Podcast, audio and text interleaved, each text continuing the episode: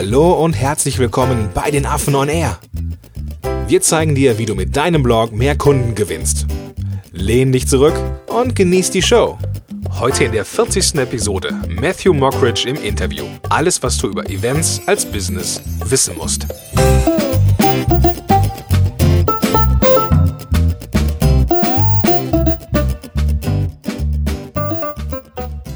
Ja, schön, dass du wieder dabei bist in der aktuellen Folge von Affen on Air. Heute mal wieder im Interview und zwar am Start der Vladi.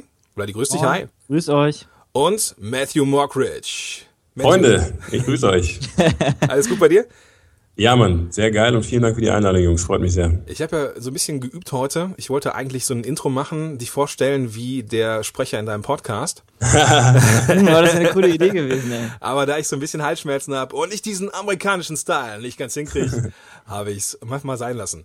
Matthew, Hand aufs Herz. Wie viele Folgen Lindenstraße musstest du in deinem Leben gucken, obwohl du es eigentlich gar nicht wolltest? Sehr geile Frage. Also es ist äh, tatsächlich so, dass ich, äh, ich habe früher, also so als ich bin, mein Dad hat äh, für alle, die das nicht wissen, ich glaube 25 Jahre Lindenstraße gespielt, also echt seit so fast seit Beginn. Das heißt, als Kind war das tatsächlich Sonntag so äh, fast so ritualisiert, dann haben wir das irgendwie mal geguckt. Aber irgendwann ist es dann so ausgefadet und ähm, dann habe ich irgendwann gar nicht mehr geguckt. Das dürf, darf er jetzt nicht hören. äh, aber äh, ja, es ist auch tatsächlich so, dass ich vor, ich glaube, drei oder vier Jahren einfach auch meinen Fernseher verkauft habe, gar kein Fernsehen mehr schaue. Deswegen ist es so, dass ich das längere Zeit nicht mehr gesehen habe. Aber bin natürlich äh, stolz und, und äh, happy und freue mich über alles, das, was da gelaufen ist in den letzten 25 Jahren. Sehr, sehr geil. Okay, aber wir wollen ein bisschen weg von deinem Dad, wir wollen ein bisschen mehr hin zu dir. Also erstmal vielen Dank, dass du da bist. Das ist schon mal ziemlich cool. Ähm, ja, Matthew, du bist Unternehmer, bist Autor, Speaker und vermutlich am bekanntesten durch deine Neon Splash Pain Party. Ähm, magst du da mal ganz kurz einen Abriss geben, wer du bist, was du tust und welche Arten von Events du bisher gemacht hast? Also die, die, die wichtigsten Basics hast du auf jeden Fall genannt. Also ich äh, bin in erster Linie Unternehmer. Ich mache all meine Geschäfte zusammen mit meinen drei besten Freunden. Das sind mittlerweile verschiedene Startups, die meisten in der Event-Peripherie oder direkt in der Eventbranche drin. Neon Splash Paint Party hast du genannt, das ist die, für die wir wahrscheinlich am, ähm, ja, die, die wahrscheinlich die größten Wellen gemacht hat. Die haben wir 2011 gestartet, eigentlich nur aus der Not heraus, weil wir unser erstes Internet-Startup finanzieren mussten. Wir mussten, konnten die Programmierer nicht bezahlen, wir waren damals alle noch Studenten. Wir sind ja zu viert, äh, zwei Juristen und dann zwei, die Business studiert haben. Und ich habe auch Business studiert. Was war das nochmal für ein Startup? Äh, das war so die deutsche, wir wollten so das deutsche Craigslist machen. Ah, cool. Das war ja. damals noch nicht am Start und damals war auch eBay Kleinanzeigen noch nicht so, noch nicht so omnipräsent irgendwie. Und das heißt, haben wir gedacht, komm, dann machen wir so eine, ja, einfach so ein, so ein, so ein Kleinanzeigen-Ding. Und natürlich konnten die Programmierer nicht bezahlen und gar nichts hat funktioniert. Und das war so der absolute Klassiker. Und wir haben dann gesagt, okay, wir brauchen jetzt irgendwie so Quick Cashflow, also ähm, machen wir, bevor wir auf den Flohmarkt gehen, machen wir halt ein Event. Das ist dann irgendwie auch ein bisschen lustig haben aber sofort festgestellt, das war so das einzige und erste, was ich in meinem, in meinem damals dann, das war das erste, zweite Semester Business und Marketing irgendwie aufgeschnappt hat, okay, wir brauchen einen krassen, harten USP, also machen wir eine Party, die es so noch nicht gegeben hat, nicht die zehntausendste Best of R&B in Hip-Hop irgendwie, auf die keiner Bock hat. Also machen wir was mit Farbe das war Neon Splash Paint Party. Ich hatte was ähnliches äh, während meinem Studium in Amerika erlebt. Das war auf so einer Studentenverbindungsparty, wo sich alle dann so ein bisschen mit, also alle in weißen T-Shirts und alle haben sich mit Farbe eingeschmiert, aber keine Struktur, kein wirkliches, äh, also keine Dramaturgie, einfach so irgendwie, ich glaube, es waren 100 Leute. So ein bisschen ghetto-mäßig, ne? Genau, die alle so Sauerei gemacht haben. Und da, aber ich habe halt gemerkt, okay, da ist irgendwie eine absolut spezielle Energie in der Luft, das müssen wir nach Deutschland bringen, da müssen wir einen Rahmen drum machen, eine Dramaturgie bauen, wir brauchen so richtig, äh, müssen das Ganze so cool verpacken und können das dann, glaube ich, ganz gut vermarkten diese, diese Idee haben wir dann halt aus der Schublade geholt, um unseren Cashflow zu retten, um die, um die, den eBay, um den, um den Craigslist Fake irgendwie in die Bahn zu kriegen. Und daraus ist dann halt Neon Splash Pay Party geworden. Und die Quick Story ist halt äh, Expansion in 60 Städte, äh, krasse Entwicklung und einfach eine sehr, sehr schöne Startup-Story, die wir da eingetütet haben. Seitdem dann sind ein paar andere Startups gefolgt. Neue Events, City Slide zum Beispiel, ist eine 500 Meter Wasserrutsche oder Zombie Run ist so ein 5 Kilometer Hindernislauf mit Zombies auf der Strecke und Fox The Walking Dead als Head-Sponsor. Also auch das war irgendwie eine, äh, eine schöne runde Sache. Jetzt basteln wir gerade an einem neuen Startup im Event-Ticketing-Segment, also gehen wir dann so in die, in die, in die Tech, äh, in die Tech, so aus dem Tech-Winkel das Ganze dann nochmal äh, bearbeiten.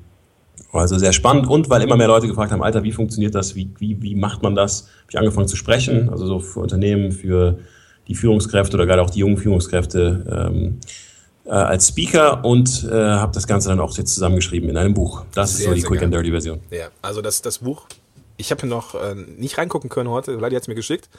Äh, zumindest ein paar Sequenzen, glaube ich, hast du uns zugeschickt. Ich bin sehr, sehr gespannt. Ähm, bevor wir da aber ein bisschen näher drauf eingehen, das machen wir gleich am Ende, würde ich gerne mal an die Anfangstage gehen. Und zwar, ja. ähm, das, das Thema heute ist ja, es geht alles, ne, was, was man so für, für das Business über Events wissen muss. Mhm. Und ähm, du hast mit Sicherheit auch die ein oder andere Erfahrung im, im Erstellen von Events mittlerweile.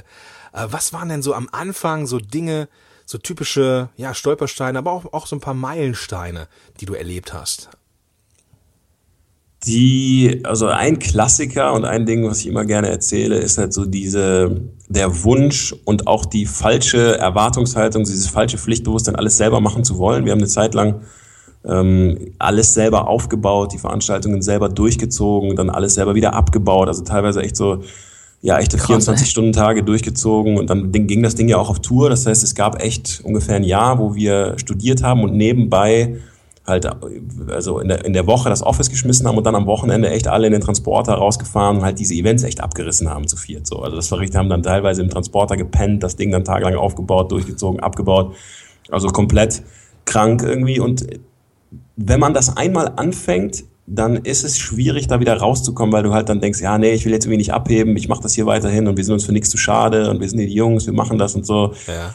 Das heißt, ich hätte, also jetzt so in der Rückschau, hätte ich mir gewünscht, dass wir früher mehr Abstand gewonnen hätten und schon früher gesagt hätten, nee, ey, das sind jetzt so Dinge, das sind Prozesse, die wir unbedingt auslagern müssen. Ja. Wir müssen die Dinge machen, die den größten Hebel haben, beispielsweise die Internationalisierung, die Partnerakquise. Ja. Wir müssen die Dealmodelle viel schöner kalibrieren, damit das einfach besser funktioniert und nicht ähm, so mit Schweißblut in den Prozessen drin sein. Ich meine, ich bin, wir sind alle stolz darauf, wenn wir darauf zurückschauen, aber es war halt einfach nicht smart.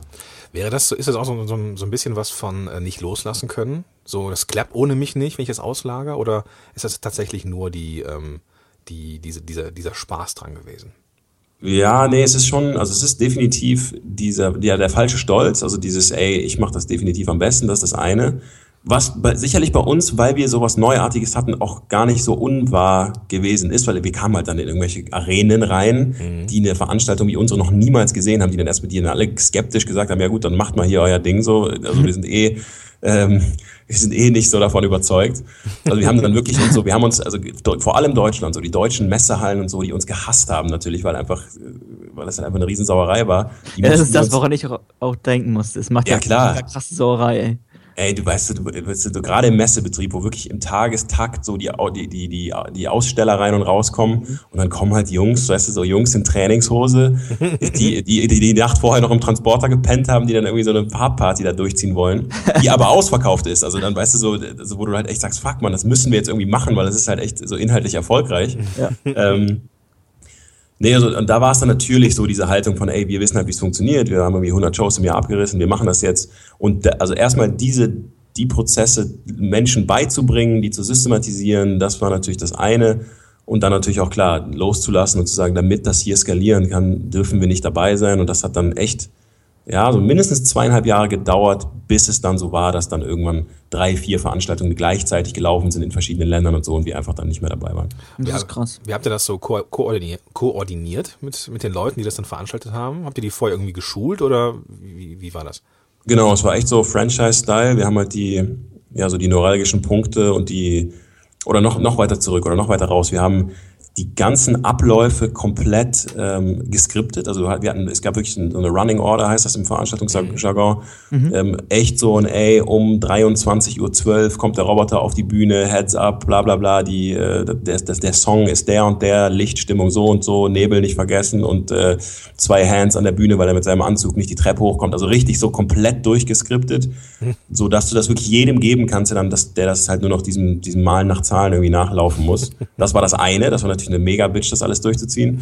äh, und dann das andere war, ähm, ja, halt gute Leader zu besetzen und sehr selektiv so in der Partnerakquise zu sein und einfach Jungs zu finden, die es verstehen. Also wir haben immer so gesagt, wenn wir viel im Ausland haben wir gesagt, ey, they get it, weißt du, die verstehen das. Und mhm. da, damit ist einfach so gemeint, die Liebe zum Detail, die, ähm, die Freude über ein wirklich geiles Erlebnis für den Gast und so der Bock, einfach eine geile Show zu produzieren und nicht einfach wieder so die nächste Party zu machen, wo man sich selber feiert, mhm. sondern dem Gast halt so, dem, dem Gast die Spotlight zu geben und echt zu sagen, ey, wir werden hier echt das ganze Team äh, zusammenhalten und die ganze Nacht hier durchballern, damit hier jeder rausgeht und sagt, man, das war die Nacht meines Lebens. So, dieser, das, das waren die Jungs, die es am besten gemacht haben immer. Okay, okay. Wie, hab, wie habt ihr das denn vorher so ähm, rausdestilliert, wenn ich mal deine Wortwahl nehmen darf aus dem Podcast? ähm, dass die, dass die, ähm, dass ihr wisst so oder dass ihr gewusst habt, so das kommt am besten, am besten an, das vielleicht nicht so gut. Was waren da so die Kriterien? Was die Partner angeht oder was ja, die, so was, was die, die Inhalte also, angeht? Genau, was, was den Ablauf angeht.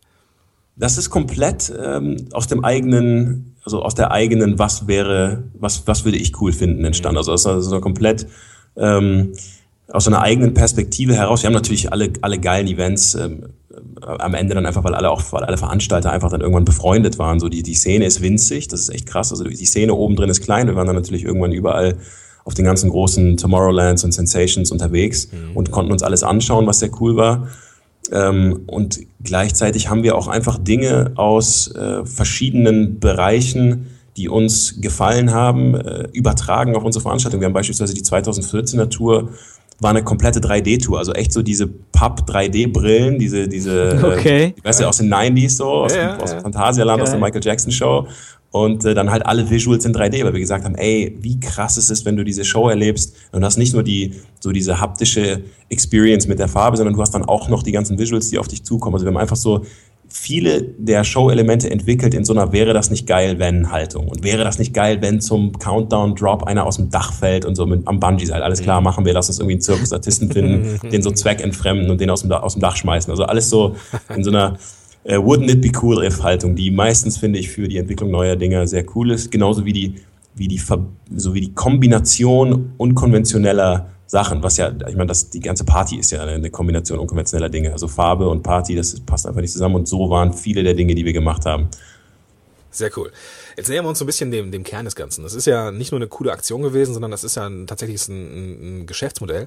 Und damit kommen wir jetzt zum, zum nächsten Punkt, der uns dann in der, auf der Reise ähm, einen Schritt weiter bringt, nämlich hin zum, ähm, ja, wie, wie macht man das am besten? Ähm, Vladi, ähm, Events als Business, du bist dran. Genau, nochmal ganz kurz, was mich super interessieren würde, lohnen sich Events? Also sind die lukrativ? Weil es ist halt, wir sind ja große Fans von digitalen Geschichten hier mhm. und ich bin ja generell so ein großer Fan von Software, von Wissen, das ist skalierbar, du brauchst halt keine Lagerkosten, du musst nicht ja. diese Dinge aufbauen oder abbauen. Wie ist denn das so im Eventbereich? Tolle Frage und die will ich so in zwei Teilen beantworten. Also es lohnt sich natürlich, aber, und das ist so das wichtige Aber, muss sich, man muss sich entscheiden. Entweder machst du eine günstige Produktion, und mit Produktion meine ich alle Kosten, die in der Peripherie dieser Veranstaltung entstehen, vorher, nachher, Miete, Wareneinsatz, Personal, Werbung, alle diese Dinge. Mhm. Entweder produziert man das sehr günstig, das Extrembeispiel wäre jetzt, ähm, keine Ahnung, die Geburtstagsparty in deiner eigenen Garage so ungefähr und wo, bei der du aber trotzdem Eintritt nimmst, das ist äh, sicherlich ein, ein lukratives Geschäftsmodell, wenn du viele Leute in deiner Garage kriegst. Ja. Ähm, oder du produzierst teuer, kannst dadurch mit den Ticketpreisen natürlich nach oben und dann scalest du aber nur oben drin. Also dann brauchst, dann hast du halt die großen, die hohen Break-Even-Points, also der Punkt, wo mhm. äh, die, die, die Einnahmen die Kosten decken. Das heißt, wir haben teilweise Produktionen gehabt, wo wir echt jedes Mal so die Bank gewettet haben und gesagt haben, komm Alter, entweder jetzt hopp oder top, das Ding wird die Bank ausrauben, wenn es nicht funktioniert. Wenn es aber funktioniert, dann ist das hier ein Killer und dann hast du halt so 5000er, 6000er Break-Even-Points, also 6000 Gäste mhm. für kostendeckende Veranstaltungen. Das ist natürlich ein riesiges Risiko, aber wenn du dann anfängst ähm, mit einem positiven Deckungsbeitrag, also jeder weitere Gast, der zum Beispiel ein 50-Euro-Ticket kauft, plus 20 Euro trinkt, plus sich für 10 Euro Farbe kauft, äh, und dann davon ein paar tausend, dann, dann kannst du ja sehen, dass das halt obendrin extrem lukrativ wird. Ja, cool. Du musst halt, du musst halt jedes, du musst halt die Eier auf den Tisch packen, so, dann wird's halt cool. Ja, klar, keine Frage, keine Frage. Ich habe so ein bisschen immer, im Moment so ein bisschen das Gefühl, dass diese Konferenzen gerade, ähm, ist, ist ja auch nichts anderes als Events, ähm, dass die gerade so aus dem Boden schießen, dass es gerade ja. total hip und in ist. Und ähm, ja, also das, ist das auch etwas, was du jetzt befürworten würdest, wenn man es richtig macht?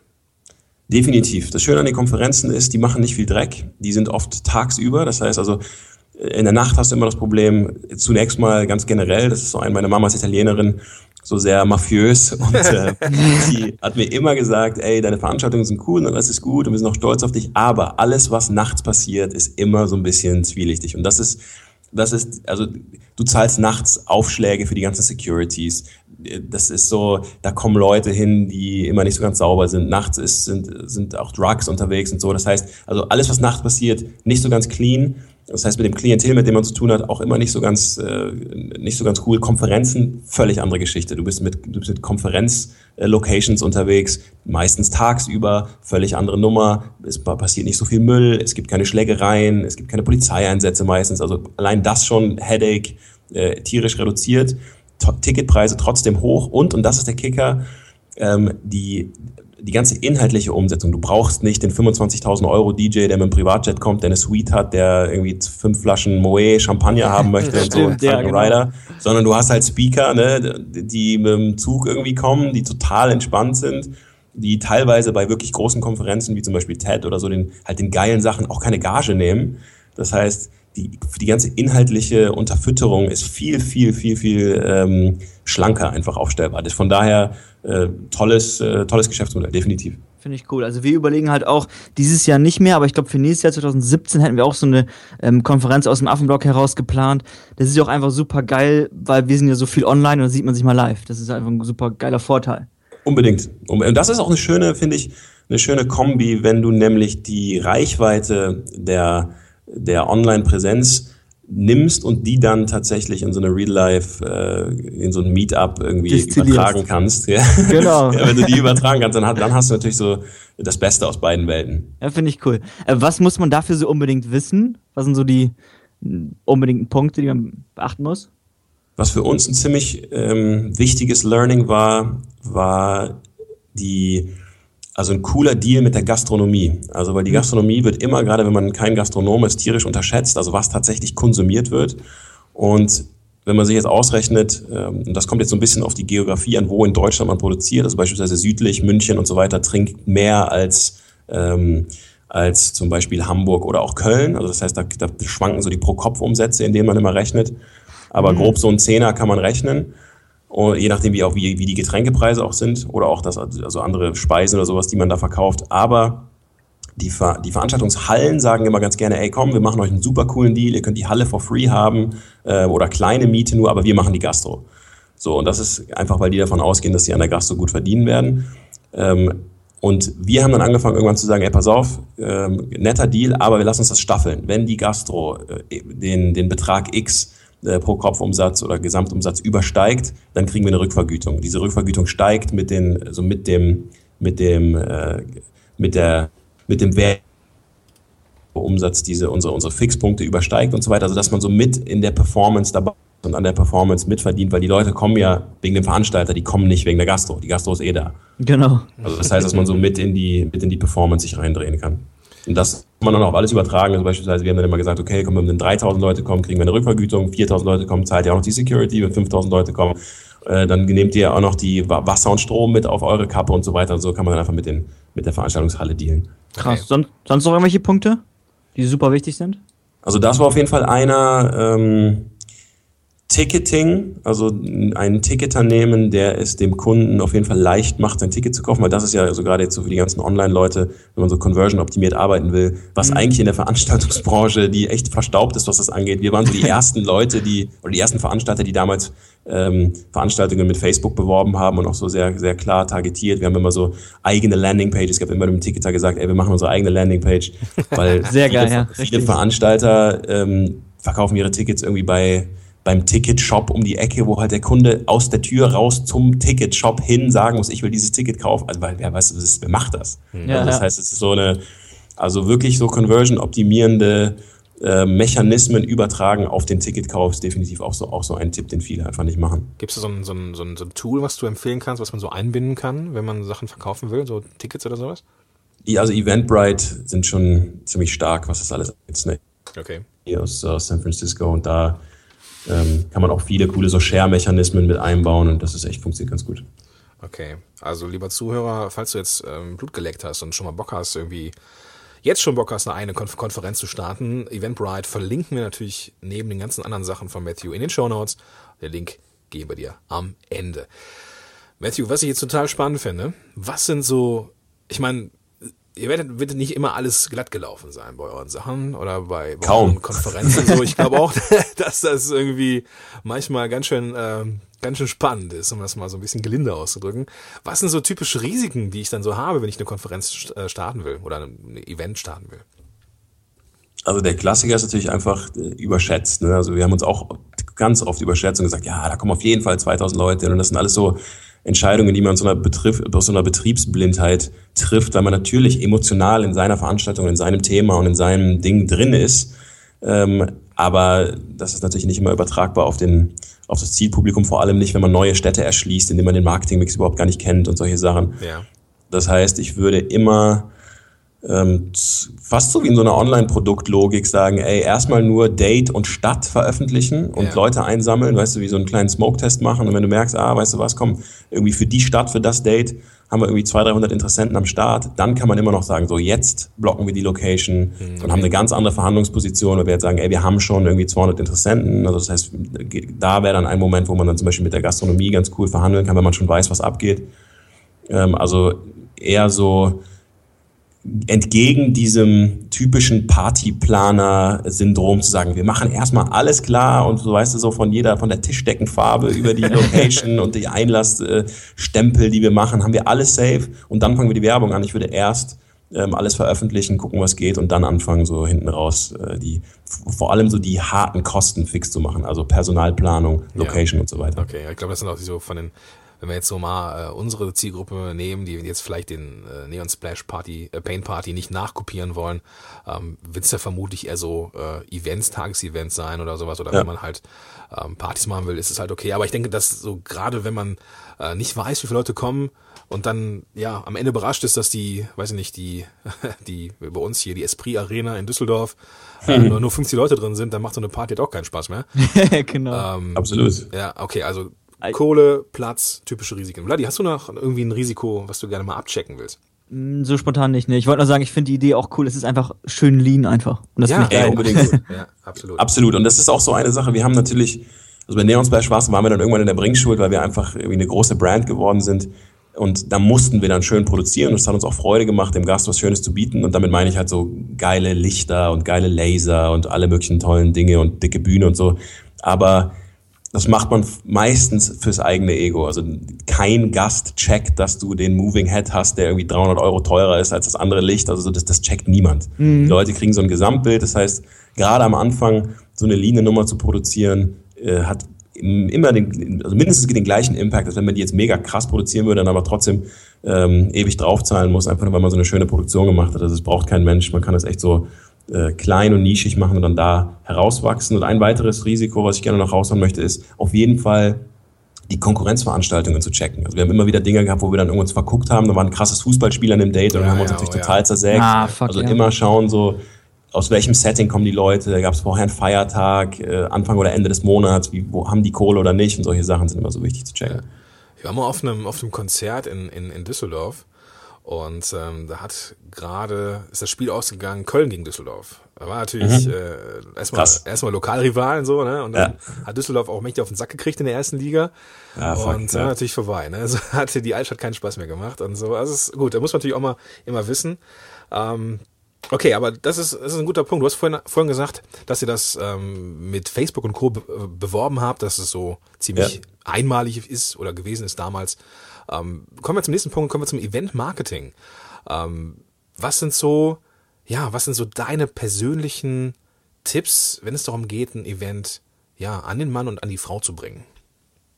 Also bei uns, und das kommt jetzt auf, die, auf das Event an, aber bei uns war immer Video war der Topseller. Ja, das war halt ein sehr visuelles Event, wenn ich jetzt Neon Splash nehme, aber eigentlich auch Zombie Run und auch City Slide leben von einem harten USP, den wir über Video am besten kommunizieren konnten. Das heißt, wir haben alles über Video gemacht, mh, dann sehr harten Fokus auf so ähm, halt auf die auf die Viralität und auf das Einladen. Also bei Events hat man immer so die war immer unser großes Ziel, wie können wir es schaffen, dass die Leute einander einladen. Da haben wir dann so kleine Dinge gemacht. Das sind jetzt ganz kleine äh, Nuancen, in denen wir da gespielt haben, aber sowas wie wir haben im Veranstaltungsbeschreibungstext solche Sachen gemacht wie ab dem 500 ab der 500. Zusage hauen wir unter den zugesagten 10 Freitickets raus, ab der 1000. dann nochmal und so weiter. Also das heißt immer Incentive auf äh, gegenseitiges Einladen, also ein ein ziemlich wichtiges ein ziemlich wichtiges Tool, was wir genutzt haben.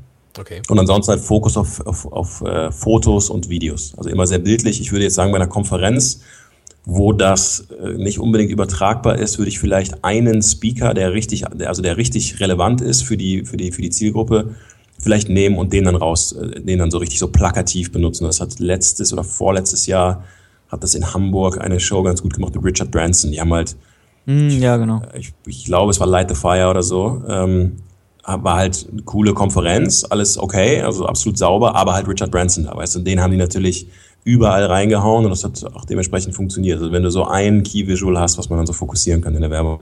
Und wenn du so an Kanäle denkst? An Werbekanäle meinst du? Genau. Ja, Facebook war immer unser Go-To und das war auch eins der Learnings, äh, die wir hatten.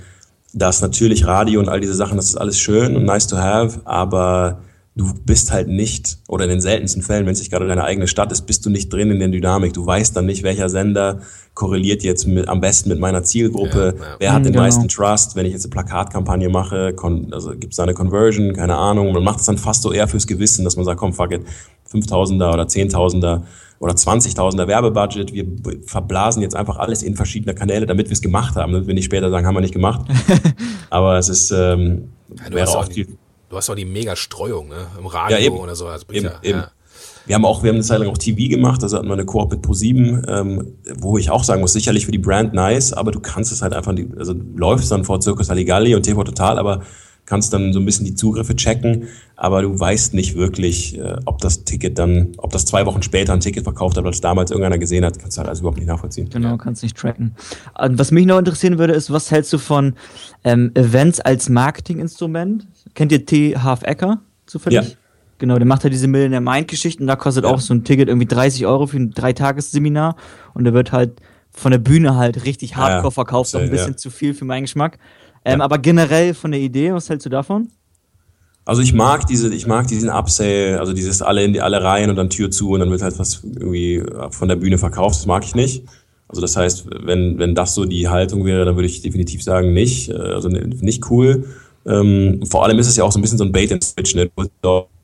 mit ähm, mit so einer mit so einem Persönlichkeitsentwicklungs Winkel mit so einer Verabredung holst du sie irgendwie ab, einfach nur um dann irgendwelche Dinge zu verticken. Das ist nicht so ganz cool. Aber wenn der, also das, das ist auch wieder so in Nuancen halt, ne? wenn du das, wenn du wenn du nicht so viel Druck machst und wenn nicht so viele Dinge oder nicht nur verkauft wird, sondern es viel mehr darum geht, einfach nur Menschen auf, an einem Ort zu bündeln und dann vielleicht von anderen Produkten zu erzählen, aber sie nicht sofort so hart irgendwie zu verticken oder so, das ist alles wenn es einen Benefit für alle hat, finde ich das absolut legitim. Mhm. Aber so diese Pump-and-Dump-Nummer ist nicht so cool. Ja, so eine krasse Geschichte finde ich auch ähm, ein bisschen too much. Aber wenn ich jetzt so denke, ich mache so eine Geschichte, Break-Even ist ja okay. Und das ist ja auch, ja, auch ganz gut fürs Brand-Building, ne? super geil.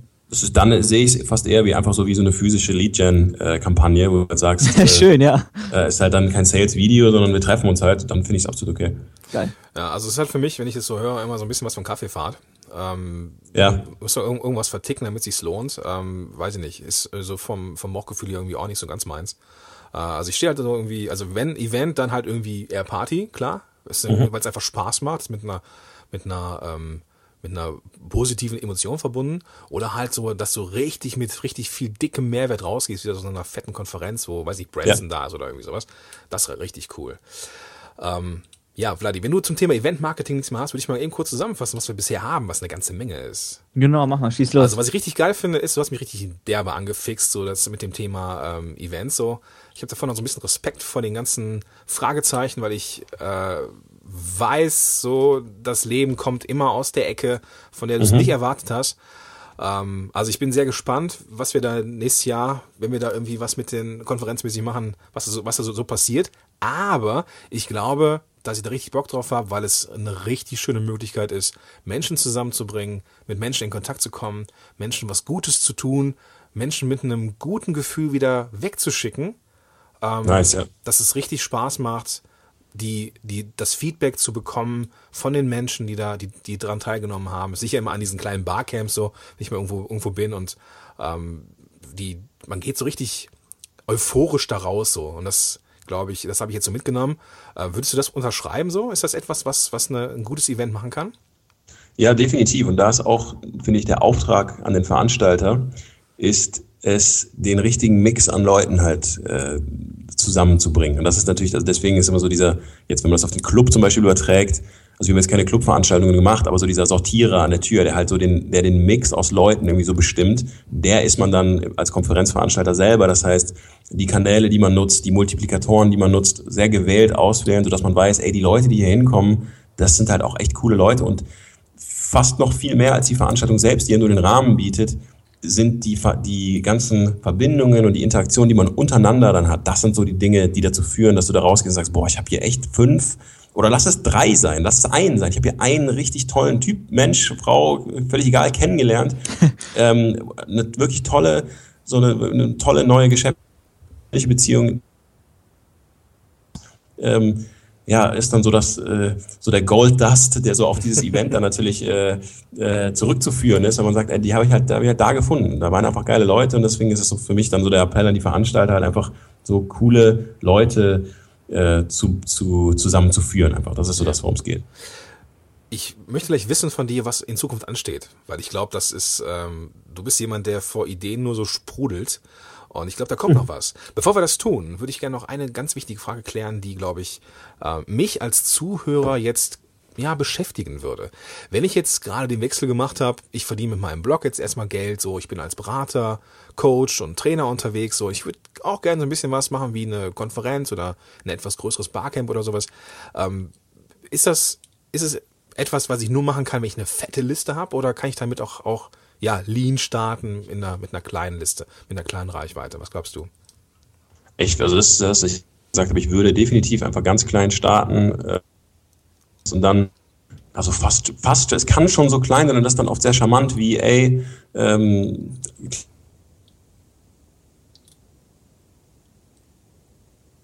fixes Programm geben, sondern einfach nur lass uns einfach einmal alle treffen und irgendwie zusammenkommen und dann aus diesem Spirit so herauswachsen. Weil wenn da die Leute nach Hause gehen, selbst wenn es nur 20 sind, die sagen, boah, das war irgendwie cool und wie nette Leute, irgendwie so, lass uns das nochmal machen, sind es beim nächsten Mal vielleicht 30, 40, dann bist du auch schon in den Hunderten. Also das heißt, definitiv ganz, ganz klein anzufangen und so diesen, diese Illusion von, ich brauche die fette Halle und ich muss alles mega geil haben, so das auf jeden Fall kurz ablegen und einfach nur sich darüber Gedanken machen, was würde ich denn selber gerne, wie würde ich denn selber gerne erleben? Brauche ich die große Arena oder wäre für mich ein kleines Café mit aber wirklich guten Leuten absolut ausreichend? Ja.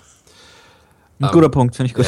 Ja. Bleib, wir haben ja so, so ein bisschen gescriptet hier, was wir vorhaben und ich glaube, ich ich möchte noch nicht wissen, was der Matthew noch vorhat. Lass uns mal ein paar Action Steps bringen, weil ich glaube, die genau. kommen jetzt so thematisch am geilsten jetzt. Ja, da hast du recht. Also das Ding ist, Matthew, was sind so die konkreten Action Steps für unsere Zuhörer, was sie halt umsetzen sollten? Jetzt sofort. Für, äh, um, um den Fuß so in die Veranstaltungsbranche reinzukriegen. Genau. Oder halt so, so ein kleines Event zu starten. Was sind so die ersten Schritte? Ich würde, wie gesagt, also und das kann man echt so ultra schlank machen. Ich würde einfach nur einen kleinen äh, Call to Action machen in die, an die Zielgruppe und sagen, ey, vielleicht sogar nur theoretisch, wenn ich, ähm, wenn ich sagen würde, wir treffen uns in zwei Monaten alle in dem und dem Café zu, äh, zu Tee und zu ein bisschen äh, Networking, wer wäre da am Start? Und wenn da eine Resonanz gut ist, dann vielleicht schon ein Ticketing aufsetzen, äh, über Eventbrite dann, packt ihr auf jeden Fall in die Show Notes. Auf jeden Fall. Und ich würde ich würde ultra günstig machen, ich würde das einfach nur so sagen, so ey, und übrigens die Tickets, weiß ich will hier nicht reich werden und so, ich will einfach nur, dass ihr euch vielleicht ein Ticket kauft, damit das eine, eine fixe Zusage ist, damit nicht irgendwie wieder alle sagen, sie kommen und dann kommt wieder keiner, will ich auch ganz offen sein, äh, wie das halt immer so ist. Mhm. Keine Ahnung, drei Euro, fünf Euro, sieben Euro Tickets, also echt so easy. Ähm, wenn das ein bisschen Traction kriegt, dann würde ich mir ein nettes Café suchen, weißt du, so, und auch echt so ein, so ein kleines, nettes Ding, die wenn du sagst, weißt du, ich kriege hier vielleicht 20, 30 Leute rein, die trinken alle einen Tee, äh, können wir uns dann hier treffen, ist das easy. Äh, machen die meisten mit, finden sie super. Je gemütlicher das ist, äh, umso charmanter wird das Ganze. Also nicht da versuchen, irgendwie mehr zu verkaufen, als man eigentlich wirklich äh, gerade am Start hat. Ist immer charmant. Und dann, äh, sobald, da, sobald das äh, läuft, also Kaffee fix machen und dann äh, das Event durchziehen und dann aus dem Event heraus äh, direkt nachfassen und dann sagen, ey komm, lass uns das nochmal machen, vielleicht ein bisschen größer und dann machen wir jetzt so eine Einladungsaktion, es gibt eine Eventpage, jeder, der da war, lädt jetzt den nächsten ein, vielleicht auch so Invite-Only, also vielleicht so eine Verknappung. Also da gibt es dann so Marketing-Klassiker, die man da spielen kann, um das Ganze größer zu machen, aber ich würde einfach sofort starten. Das ist wahrscheinlich so das Wichtigste. Weil es im Vorbeirauschen eine mega, mega viel Mehrwert gewesen ist. Das muss ich nachher erstmal rausschreiben. Sehr cool, sehr cool. Okay, Matthew, was steht bei dir in der Zukunft an? Jetzt, jetzt will ich es wissen. Äh, wir sind, wie gesagt, gerade in der Situation, wo wir die, die Operations von den meisten Events, also von ähm, City Slide und Zombie Run, die wir tatsächlich noch selber, ähm, die uns tatsächlich noch selber gehören. Neon Splash betreiben wir mittlerweile nicht mehr selber. Ähm, haben die Operations an eigene Geschäftsführer abgegeben. Das heißt, die laufen auch in eigenem Office, ohne dass wir dabei sind. Wir sind nur bei der Strategie und bei der, so, bei der Internationalisierung dabei. Das war sehr wichtig, damit wir, und das ist so eines der nächsten großen äh, Projekte, unser neues Startup machen können, nämlich in der Event-Ticket-Marketing, so im Event-Ticket-Marketing-Segment ähm, das ist auch so das Einzige, was ich im Augenblick sagen kann, ohne jetzt so mega, hey, ist alles geheim klingen zu wollen, aber ich will einfach nur nicht so viel versprechen, als wir gerade liefern können. Aber ich denke, so im Sommer sollte man da was sehen können. Vielleicht können wir da zu eurer Konferenz äh, ein bisschen zaubern. Schön, ja, schöne Idee. Gute Idee, ne? Äh, also das ist das und da sind wir jetzt mit Full Focus dahinter, äh, ziehen das Ding jetzt durch. Mhm. Ansonsten bin ich relativ viel zum Sprechen unterwegs, was mir sehr viel Freude macht. Äh, vor allem, weil man dann gerade auch so rauskommt aus dem, aus dem Office und echt die Leute äh, tatsächlich dann physisch sieht. Das ist immer sehr, sehr cool und so wirklich sprechen kann, hören kann, was so abgeht. Und ich habe mein erstes Buch fertig geschrieben, ein absolutes Herzensprojekt, zwei Jahre daran rumgedoktert und ich bin, also bin Unternehmer, kein Schriftsteller, das heißt, ich habe wirklich mir ähm, auch jeden, jedes einzelne Wort tatsächlich selber äh, geschrieben und äh, deswegen hat es ewig gedauert und war voller Fehler, aber es ist echt schön geworden und äh, das kommt jetzt am 15. Februar, heißt Dein nächstes großes Ding, gute Ideen aus dem Nichts entwickeln, wo es darum geht, so diese Frage zu behandeln, ist die wirklich gute Idee das nächste große Ding? Ist das systematisierbar? Ist das replizierbar? Gibt es Muster, die man so den wirklich großen Ideen äh, entnehmen kann, um die auf seine eigene nächste große Sache, völlig egal was das ist, ob das irgendwie 20 Kilo abnehmen oder äh, eine Konferenz machen oder irgendwie eine App entwickeln, völlig egal was das ist, aber gibt es Mechanismen, die man nutzen kann, um so am Reißbrett sein nächstes großes Ding zu konzeptionieren. Okay, also ähm, sehr viel Planung im Vorfeld, so Mindset und so. Ja, es ist definitiv äh, viel Planung, viel Mindset, aber dann auch sehr viele, sehr konkrete Action Steps aus meinem, also aus meinen äh, ganzen Erfahrungen, die ich gemacht habe, aber auch ähm, aus Erfahrungen aus meinem Umfeld, beispielsweise Flavio Simonetti, der Fitness-YouTuber, mein kleiner Bruder Luke Mockridge, der irgendwie jetzt in so einem Fünfjahresplan zum Comedy-Superstar geworden ist, wie er das gemacht hat. Äh, Lenke Steiner aus der Höhle des Löwen ist dabei, Wolfgang Grupp, der, der Trigema-Gründer ist mit am Start, also der auch so als Posterboy für so echt alte, also altes, traditionelles Unternehmertum, dann aber auch ganz junge Leute. Henrik Klöters 22, einer der fettesten Amazon-Jungs. also wirklich so die, so das Ziel, aus ganz vielen verschiedenen, teilweise sehr untypisch verlaufenden Erfolgsgeschichten so die Key Learnings rauszuziehen. Dann wirklich, so konsumiere ich auch Bücher sehr gerne, sehr kurze Sprints. Also ich bin nicht mhm. jemand, der so acht Stunden durchlesen kann, sondern ich habe immer gerne so kurz vorm Schlafen gehen, 20 Minuten, halbe Stunde und dann ist der Gedanke abgeschlossen. Das heißt, dieses Buch hat echt so 60 Mini-Kapitel, die so aufeinander aufbauen auf dieser, auf dem Weg zu deinem nächsten großen Ding und wie das Ganze funktionieren kann und äh, fast wie so ein Jamie Oliver Kochbuch äh, für, die, für die nächste große Idee so ungefähr. Schön, schöne Sache. Das kommt am 15.02., ne? Kommt das? Genau, kommt am 15. Äh, ist bei Amazon am Start. Würde mich wirklich freuen, wenn äh, das Menschen dabei hilft, ihr nächstes großes Ding durchzuziehen. Das war jetzt so der auswendig gelernte Satz vom Verlag, den ich jetzt hier raus muss. Nee, aber also ist, es sind auch viele so Backstage-Stories drin und viele auch so Fotos von uns damals on the road bei Neon Splash, wie das alles gelaufen ist und wie crazy das war und ähm, echt so in der Hoffnung, dass äh, möglichst viele diese Erfahrung einfach auch durchziehen können, was einfach geil. Okay. Sehr schön. Ja, hast, hast du noch Fragen zum Buch? Nee, alles gut. Alles gut? Bestens bedient. Ja, dann darfst du den letzten Punkt jetzt machen. Ich habe so viel gequatscht. Du darfst jetzt äh, weitermachen. ich darf weitermachen, ja, super. Genau. Matthew, wo findet man dich? Das einfachste ist eigentlich äh, MatthewMarkridge.com. Pack das auf jeden Fall in die Shownotes, weil es ist immer so, also wüsste ich wahrscheinlich selber nicht, wie man es buchstabiert. ansonsten äh, Matthew Markridge auf Facebook, ist glaube ich am besten einfach Matthew Markridge suchen. Ja. Ähm, das sind so die zwei besten ähm, Places, wo man mich findet. Okay, er kommt auf jeden Fall in die Shownotes. Ja, Matthew, vielen, vielen Dank, dass du am Start warst. Das war ähm, ich fand es total klasse, dass du ähm, so weit ausholen konntest und ähm, das Ganze dann auch mal etwas beleuchten konntest. Ähm, auch, dass du so ehrlich warst mit den Stolpersteinen, dass du ähm, ehrlich warst mit den Dingen, die klappen, die nicht klappen. Dass es jetzt hier nicht so, ähm, ja, so die eierlegende Wollmilchsau ist, sondern dass es halt auch harte Arbeit ist. Ähm, deswegen vielen, vielen Dank für die ganzen Insights von dir und für die, also ich bin tierisch motiviert. Ich habe voll Bock Sehr jetzt. Gut. und ähm, ja, also aus, aus Podcaster-Sicht muss auf jeden Fall noch deine, deine Show mit rein, die mir sehr, sehr viel Spaß macht. Stimmt, die haben wir ganz Dank. vergessen. Und ähm, ja, also ich bin total klasse, ich finde es total klasse, dass du da warst. Ey, vielen Dank für die Einladung, Jungs. Hat mir echt äh, Spaß gemacht. Ihr macht einen großartigen Job. Und äh, jederzeit gerne wieder. Und wenn es irgendwelche Leute gibt aus der, aus der, aus den Hörerinnen und Hörern, die jetzt noch am Start sind, übrigens großer Respekt für alle, die jetzt noch am Start sind, und da trennst du die Spreu vom Weizen. Das sind ja. die, die so nicht so die ersten fünf Minuten dann so, ja, ja, höre ich später dabei, nie wieder dabei. Also wer jetzt noch dabei ist, großer Respekt, Hut ab, äh, vielen Dank. Und wenn irgendeiner Fragen hat, schreibt mir wenn ich Zeit habe, antworte ich halt also sogar selber auf Facebook irgendwie, wenn da jemand echt ein Event machen will und irgendwie die Eier auf den Tisch gepackt hat und Hilfe braucht, bin ich auf jeden Fall am Start. Sehr, Wunderbar. Sehr, sehr ich danke auch nochmal und wir sehen uns spätestens bei der DNX dann, ne? Yes, Sir. Freue mich ah, drauf. Cool, Alles Klärchen. Dann bin ich auch am Start. Gut, prima. Dann Bis dann, Jungs. Haut rein. Ciao. Ciao. Schön, dass du dabei warst. Wenn dir dieser Podcast gefallen hat, dann bewerte uns bei iTunes.